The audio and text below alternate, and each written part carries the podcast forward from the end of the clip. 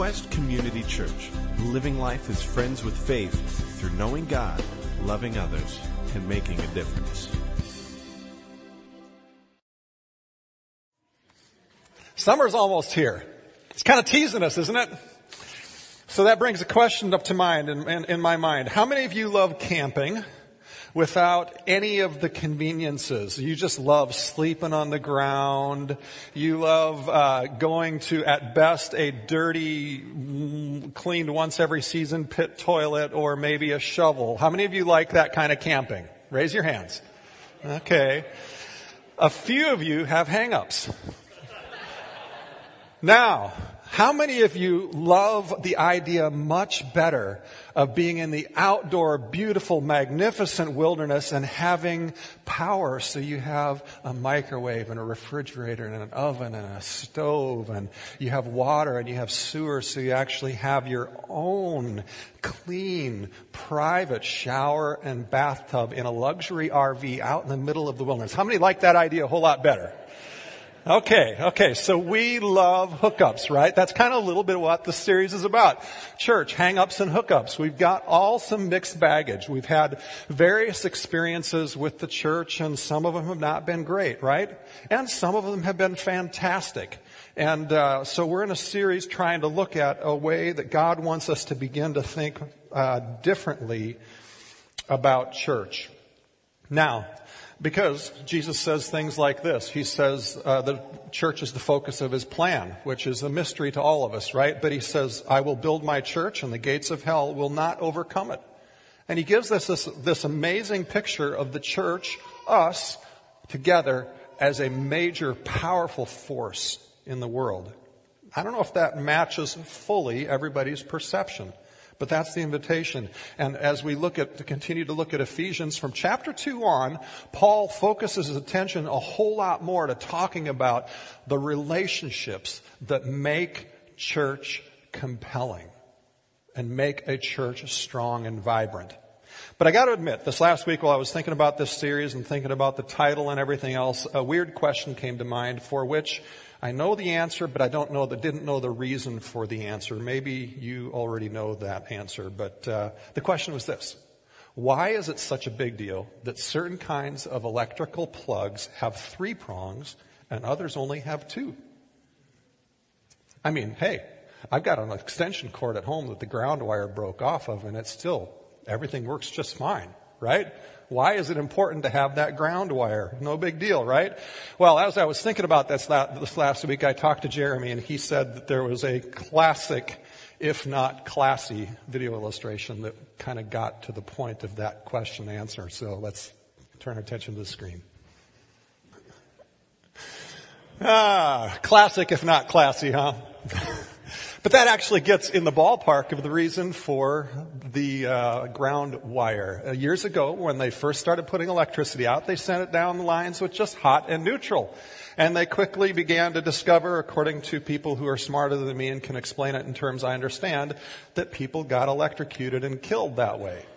And they discovered in that process that while hot and neutral can send just 110 volts, if somebody's standing on ground, especially wet ground without shoes on, that the ground actually becomes a conductor of electricity. And for some reason, that 110 volts gets multiplied many, many times, resulting in fried cat or fried human, as the case may be. So they discovered that all you have to do to prevent most of that is for at the base station and at everybody's home, run a wire into the ground, grounding your system. Now, just so some of you don't go home in a panic, the reason two prong cord still survives because some are low enough power draw that they don't stand a threat of electrocuting you, or some are related to th- things like radios that have a problem functioning well with a ground wire. But uh, two wire still survives, but so do we and generally speaking. As I read Ephesians uh, this past week in preparation for this, I've read it dozens and dozens of times. It's one of, one of my favorite books over the course of my life, and I've always glossed over this particular passage. And actually, after studying it this last week, I really regret it. Because in the passage we're going to look at today, it contains three images. And these three images, I think, uh, com- uh, comprise one of the most compelling instructional passages in all of the Bible on what it means to be a follower of Jesus and particularly what it means to be the church. So our title today is Three Pronged Power, How to Live Safe and Vibrant Life as Followers of Jesus. Now the bare bones structure of the outline today I borrowed from Tim Keller and then put a bunch of flesh on it myself. But his outline of the way we're going to deal with this is through three questions or through three comments basically. What were we? What problem do these three images address? We're going to look at what are we? In terms of how does God describe through these three images who we are and what He's making us to be, who He declares us to be, and then how do we become what we are? Because the reality is, we look at those three images, none of us are really fully there. And the invitation today is for us to learn to live in the full beauty and glory of these three images in our individual lives and together as a church. So let's read the passage, Ephesians 2, verse 19. It reads this way. Consequently, you are no longer foreigners or strangers, but fellow citizens with God's people, and also members of his household, built on the foundation of the apostles and the prophets, with Christ Jesus himself as the chief cornerstone. In him, the whole building is joined together and rises to become a holy temple in the Lord. And in him, you too are being built together to become a dwelling in which God lives by his Spirit. So, what were we the problem the three images in this passage address. Uh, the problem that it addresses, it says here, is Paul says, You are no longer what you were, which is, he says, a foreigner and a stranger. Now, these words are very much like we use them in American culture today. A lot of people refer to people who are immigrants who don't speak our language and don't live according to our culture as what? Aliens and foreigners. So we, we're used to those types of terms being used in our culture today. The problem is that the people that Paul is talking to are not culturally and linguistically foreigners. So the question becomes, what is Paul trying to say?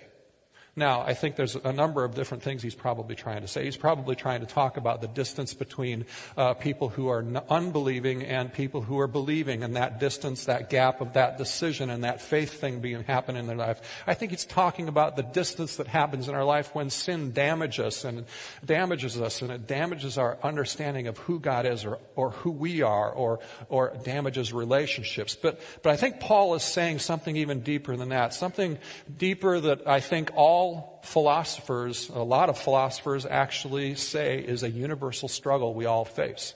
For instance, the German philosopher Martin Heidegger says it this way. He says it is das Unheimliche. German is a great language when you want to say something bluntly, isn't it? It's from the root word heim, which means home. So unheimliche means homeless. But as the philosophers have talked about this idea, the idea has morphed into the idea that Heidegger says all of us struggle with this. So all of us struggle with this lonely angst, this eerie, uncanny loneliness, this need to, at some level, conceal ourselves, to remain private, unknown, and yet we want to be known, so we struggle with this sense of loneliness. In our natural sin affected state, we are all exiles, homeless, foreigners. We all wrestle with it. And we all wrestle with for, for the reason that not only, not only do we feel lonely, but we both, we both desire to be known and we fear being known. Right? There's parts of us that we don't want other people to see, that we try to keep hidden for fear of their reaction, and yet at the same time we don't want to hide. So there's this, there's this tension going on inside of us. Now others, other philosophers actually expand this idea to something that's very similar to the clip we showed a few weeks ago from Akeelah and the Bee. It's the, it's the clip where they say the greatest fear is not failure. Our greatest fear is our strength of being really strong.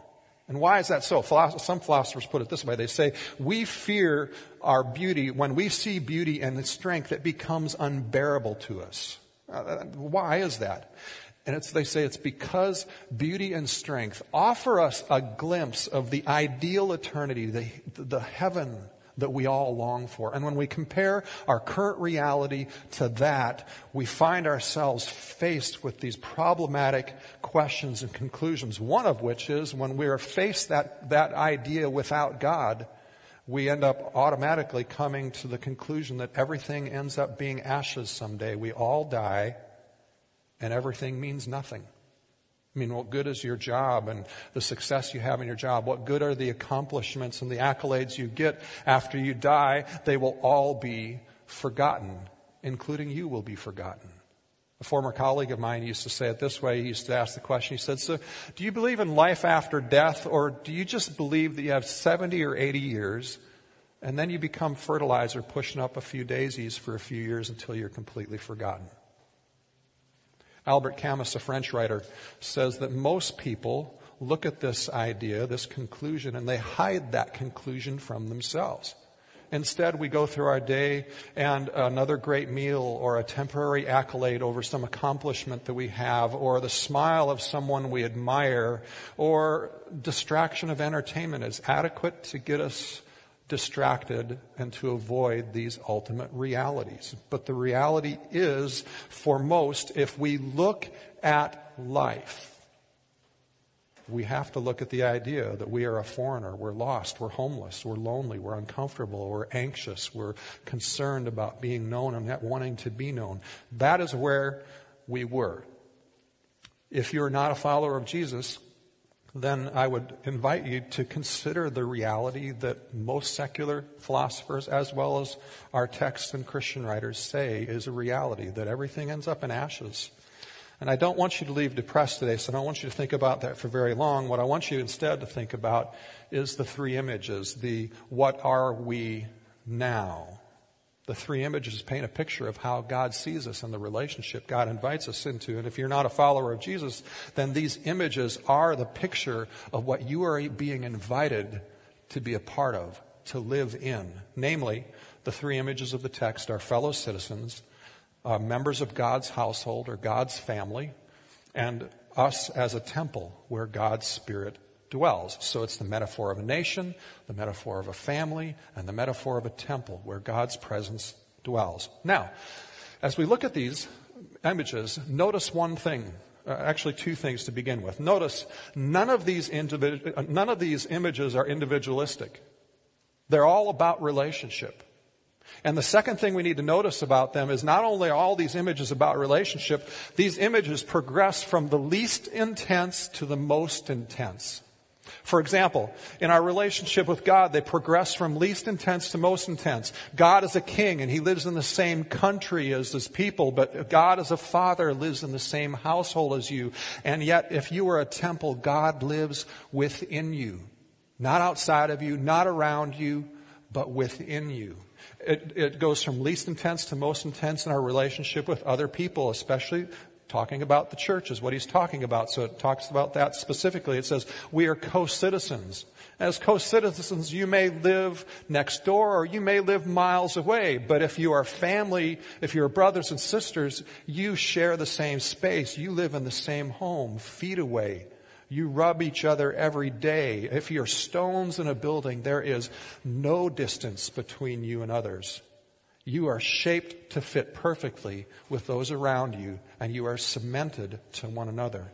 Each image is more relationally intense. Now, the problem for many of us is we actually really like the first two images, in theory at least. I mean, if we're co citizens, we get to be part of the same nation. We get to cheer and identify with each other. We get to cheer for the same causes, but, but we don't have to get too close. We don't have to get too involved. We love the image of being adopted as sons and daughters because it meets one of the greatest needs we all have, the, one of the greatest needs of being loved, being secure, being wanted, and we love those things. And it results for many of us in a two-pronged faith that really attaches us to real power but it's still not grounded and it can still be, make us susceptible to becoming fried cat, right? Paul's actually saying through the teaching here to us, he says, the more powerful the force that shapes you, the more fitted you are to everyone else who is shaped by that same force. And each one of these images is a powerful force. Think about it. Culture and nationalism is a very powerful force, isn't it? It creates norms, it creates affinities and comfort zones of what we're comfortable with. So Wendy likes to tell the story of the first year we moved from Oklahoma to Oregon years ago. We grew up in Minnesota in largely rural conservative communities. We went to Tulsa and lived in uh, a, a, community that I would describe as the best of Midwest values with a touch of Southern decency and hospitality associated with it. And then we ended up in Oregon. And one of the first Sundays we were there, we went to the park and we were playing and Derek was just a wee little guy and we were playing on the we were playing on the teeter totter and I'm in my nice uh, shorts and my nice dress sandals and my button down short sleeve shirt and I'm playing with Derek and right next to me Wendy starts to laugh because she goes you're not in Kansas anymore are you? Because the guy next to me was dressed very earthy long beaded braided hair tattoos bare feet toenails painted pink and purple, playing with his, either his son or his significant other's son, I don't know which. And, you know, if we saw that type of a person in a New Albany or Westerville park, parents, I think most of you parents would be going to a different park. There's different affinities between cultures. Eugene has a different affinity from Northeast Columbus. Uh, this last week, and for the last several weeks, Todd Rose, our missionary to Saratov, Russia, has been uh, emailing me, and it's a great illustration of this cultural affinity, the nationalism that we can sometimes feel, that identity. He's been talking all about the thing going on with Putin in the, in the news. All of us have been watching, and, and over there, uh, most of the people don't like Putin. They fear him. They respect him, but they fear him. And there's a, there's a saying in Russia that, that patriotism ends at the threshold of your door, meaning you're loyal to your family, but there is no such thing as patriotism to the country. And yet, with the outmaneuvering of NATO and the U.S. in Crimea and Ukraine that Putin has done, it's created huge nationalism. And along with that, anti U.S. sentiment. And it's put Todd as a U.S. citizen in a really interesting place the last few weeks. Normally they go out on May 9th and celebrate Victory Day with him. It's the second greatest holiday in Russia. It's parties everywhere and they like to go out. And he emailed me saying, you know what, because of the nationalism and the anti-U.S. sentiment, we're just going to play it a little bit closer to the vest this time and then we're not really going to go out that much.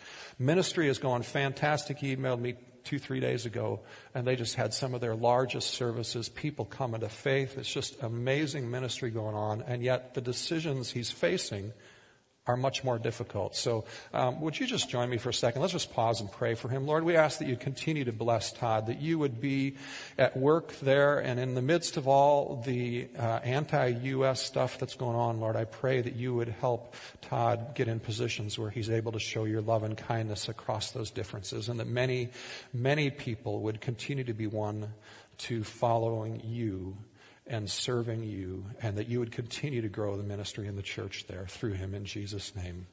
Amen. Thank you. More powerful than citizenship and, and, culture, though, is family, right? Who your parents were, uh, your siblings are, and how they treated you affects you much greater. And if you were a brick, going back to the images, being shaped in the oven or by a chisel to fit perfectly, you are even closer and it's more intense, more personal, and actually probably even harder to stay engaged in the process to become who God wants you to be in those relationships. This is where the word consequently in the text becomes important. It's, it's a word very similar to therefore. And remember a couple weeks ago, Jeremy said if you see therefore in the text of the Bible, learn what it's there for. So you learn to tie what was said before that to what's said after that. Consequently is the same type of word. And what Paul is saying is that prior to this point in the text, everything he's been, he's been saying is describing this powerful shaping force. And we could summarize that by just saying that powerful shaping, that ultimate powerful shaping force in our life is the Holy Spirit making real God and the gospel in our lives. The shaping power of the gospel of Jesus, therefore, in Paul's images, doesn't want us to stop at being a good citizen, a good follower of the king, nor does it want us to stop at being a part of God's family. But the power of God is most seen And he wants to get us to the place where we are so solid, we are so shaped as stones in his temple or later on, he uses a metaphorical synonym of the body where, where the cells, where the members of the body inextricably tied, inextricably tied to each other. That's where he wants us to be. That's his picture of church. It's all about relationships, being tied to one another more than we are to any other affinity. And what Paul is saying is if we allow the gospel to shape us like that, then the result is that shaping will create a greater affinity between us as the church than any other shaping force on the planet, whether it's sports or politics or whatever. So the question is for all of us that we have to look at is do we feel like we have that level of affinity with the people in our church?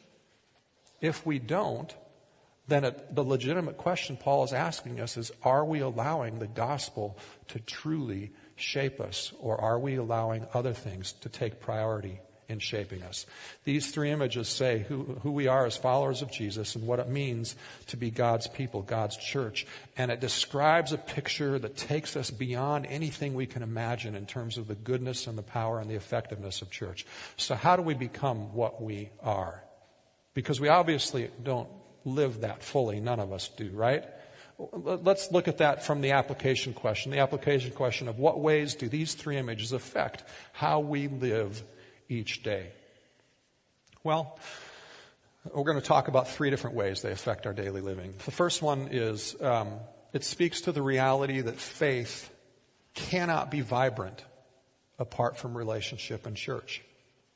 Now, I often hear a lot of people quote Jesus, where Jesus says, Where two or three are gathered in my name, there I am also.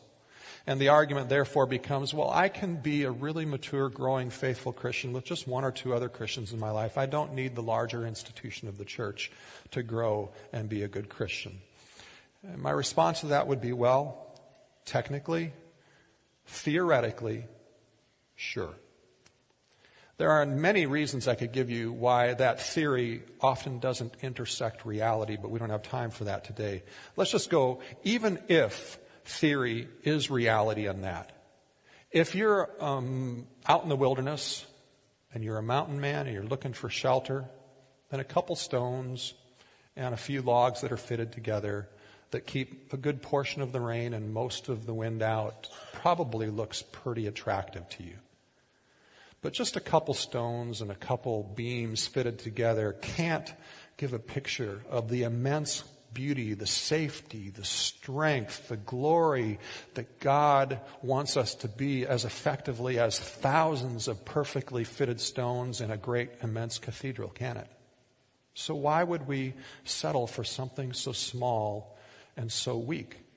When if we learn God's idea of church, it leads to something grand, something power, powerful, something beautiful. You see, studies for the last 30 years have consistently shown in the church that between 70 and 85% of Americans, they range over the years, uh, believe that you can be a mature, growing, faithful Christian without necessarily being regularly involved in relationship or in the church. But that's a little bit like a rock on the side of the hill saying, I can be beautifully formed into the temple of God and fitted into the temple of God without any shaping power other than erosion or wind and water. Is that how the great stones of the, of the National Cathedral were formed? Just that way, being out on your own by yourself? You see, the idea, even though American society trumpets it so strongly, of private individual spirituality is a non Christian concept that is absolutely, completely foreign to Paul, to Jesus, and the Bible. Sure, you can be saved and not really be a vital part of a church, but no matter what age you are, no matter how many scriptures you can quote, no matter how much theology you can answer on a test, you will always be an immature, undeveloped Christian experiencing only a fraction, a tiny fraction of what God wants you to experience without active, ongoing, intentional, close relationships, which is a part of the definition of what church is all about. If you want to grow in Jesus, You have to be faithfully involved in the relationships and mission of a church, as imperfect as all churches are. And we'll talk more about the imperfect in just a second. Second, these three images speak to our need to risk being known by others. See, we love the idea of citizens. We love the idea of being adopted, the identity, the love, security, all that kind of stuff. But the reality of family is a whole lot more challenging than that, isn't it? I mean, we struggle, I think, with the church of wanting to take the gospel invitation to develop relationships among us that are as deep as a family, because in family, we have a difficult time hiding things. I mean, certainly, every family that I know has family secrets, but when we talk about family secrets, do we ever talk about them positively? Aren't family secrets almost always talked about as being those things that damaged us, those things that hurt us, those things that shamed us? So if we're talking about healthy relationships, secrets, hiddenness is not a part of it. So if you live in a family, the reality is they've wiped your bottom. When you've made a mess, they've cleaned up after you. When you've needed to blow your nose and you couldn't do it yourself, they've helped you. When you've been up, they've been there. When you've been down, they've been there. When you've succeeded, they've been there. When you've failed, they've been there. And along with that transparency of relationship, there also comes greater accountability because your parents, your grandparents, your siblings, when you get out of line, your kids, when you get out of line, tell you you're out of line, right? And they invite you to get back in line and they try to inspire you to stay true to the values the ideals of your family. So the question is Are there members of your spiritual community, this church, your small group, where the level of transparency is deep enough that they know your celebrated successes? And it's just like my kids. We tell them when they come home, they can talk all they want about their successes, but don't do it a lot outside because that's bragging, right? But home is a place that's safe for us to talk about our successes and celebrate those things. It, uh, do you have relationships where your weaknesses, your sins, your faults are honestly talked about, your failures are honestly talked about with other people, and you're held accountable to being free of those sins and giving your God given gifts back to God in service of people and His mission in this world? You See, citizens work together, they play together, they do hobbies together, then they go home. Family lives together, eats together, cleans together. Any teens here? Or people who still act like teens? That's a hint. Cleans together. Families celebrate together and cry together.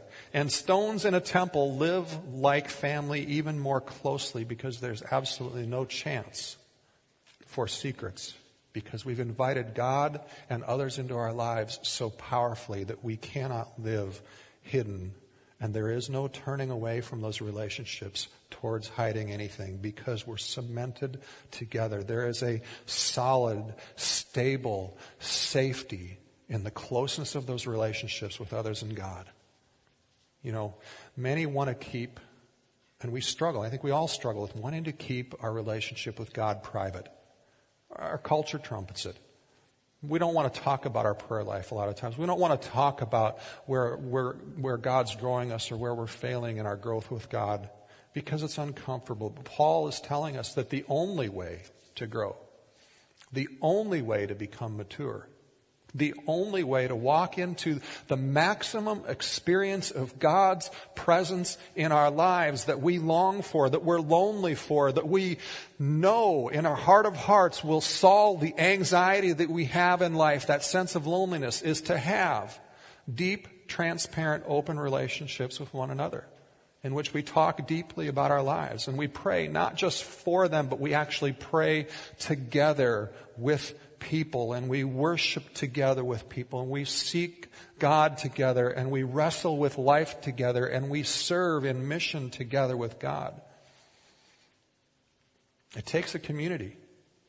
C.S. Lewis talks about this in his book Four Loves in a chapter on friendship and he talks in there about his friends. Uh, uh, there were three guys he talks about, himself and two other guys who were like co-best friends. It was Ronald, Charles, and, and then C.S. Lewis. And we know Ronald better as J.R.R. Tolkien, the Lord of the Rings fame guy.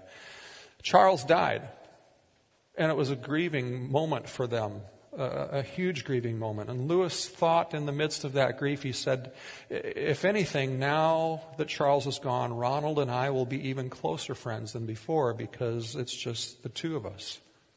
And as the weeks and months went on, Lewis came to the conclusion that he was completely wrong. And he writes this He says, In each of my friends, there is something that only some other friend can fully bring out. By myself, I am not large enough to call the whole man into activity. I want other lights than my own to show all his facets. Now that Charles is dead, I shall never again see Ronald's reaction to a specifically Charles joke. Far from having more of Ronald, having him to myself, now that Charles is away, I have less of Ronald. And if that's true of human relationships, how much more true is it of our relationship with God? How can we know, really know Jesus and really know the presence and the power of the Holy Spirit outside of the community of the church? Are you keeping your faults private, your, your struggles with handling money, or your struggles with parenting, your struggles with your job, or, or your relationship with God private? If you are, you will severely limit your growth in friendship with God and friendship with others, and you will live a life of stunted growth. Third, these images speak to the meaning of unity. Now, why is unity so important? Well, let's, let's let Jesus' own words and his own prayer answer that in John 17, where Jesus prays this. He says, I pray also for those who will believe in me through their message, that all of them may be one, Father, just as you are in me and I am in you. May they also be in us, so that the world may believe that you have sent me. I have given them the glory that you gave me, that they may be one as we are one. I and them, and you and me, so that they may be brought to complete unity. Then the world will know that you sent me and have loved them even as you have loved me. Unity is important, Jesus says, because our unity as the people of God, as the church, will result in the world knowing that they are loved by God when they see us. Unity is the essence of the glory of God. So, what does that mean? What does Jesus mean by that? And do Paul, how do Paul's three images help us understand that? Let's look at it some more. God wants to take us from foreigners, the text says, to a sense of citizenship, national identity, and relationship. Uh, that's great, right? But nations rise and fall. And there's still quite a bit of division among nations, isn't there? So it takes us deeper. He says, realizing that you are family with God as your father. And that's amazingly beautiful. We've already talked about that, how that settles so many needs in us. But, but families also have tension. And the reality is that there can be alienation of relationships even in families, right? Families are more stable than citizenship, but even more stable than that is being so finely shaped so solidly made, so securely placed, that we no longer have any worries of loss because we're rocks. We're cemented in the walls of God's temple. We're inhabited completely, permeated fully by God's presence. You see, Jesus and Paul are both telling us unity is based in the quality and the depth of our commitment to one another and the closeness of our relationships. And that means in a world broken by sin, still struggling with all the imperfection, that God wants us to be committed to in relationships to each other in healthy, long-term relationships where we are constantly being examples of giving grace and forgiveness and patience and and that the love we show one another and cements us to one another becomes this kind of tenacious, Jesus kind of patient, forgiving love. It's not that we're going to be perfect. It's not that we're even going to be better than the people outside the church. That's not the point. Some of you struggle with church because of the hypocrisy. And hypocrisy is typically defined as either the church not living up to what they say they are going to be or not living up to what you believe the moral standards and social code of the Bible says they should be and you define church in religious terms, and you've struggled with church because of the flaws and the imperfections of the church. And you have, in your mind, rightly, not engaged deeply or opened up honestly in relationship with other people in the church because in your mind they're no better than you. So why should you open up? Why should you trust that, your sin, yourself, your sins and your struggles to something so imperfect? But Paul's saying that's not a right judgment of even what church is about. And you're judging based upon the wrong thing.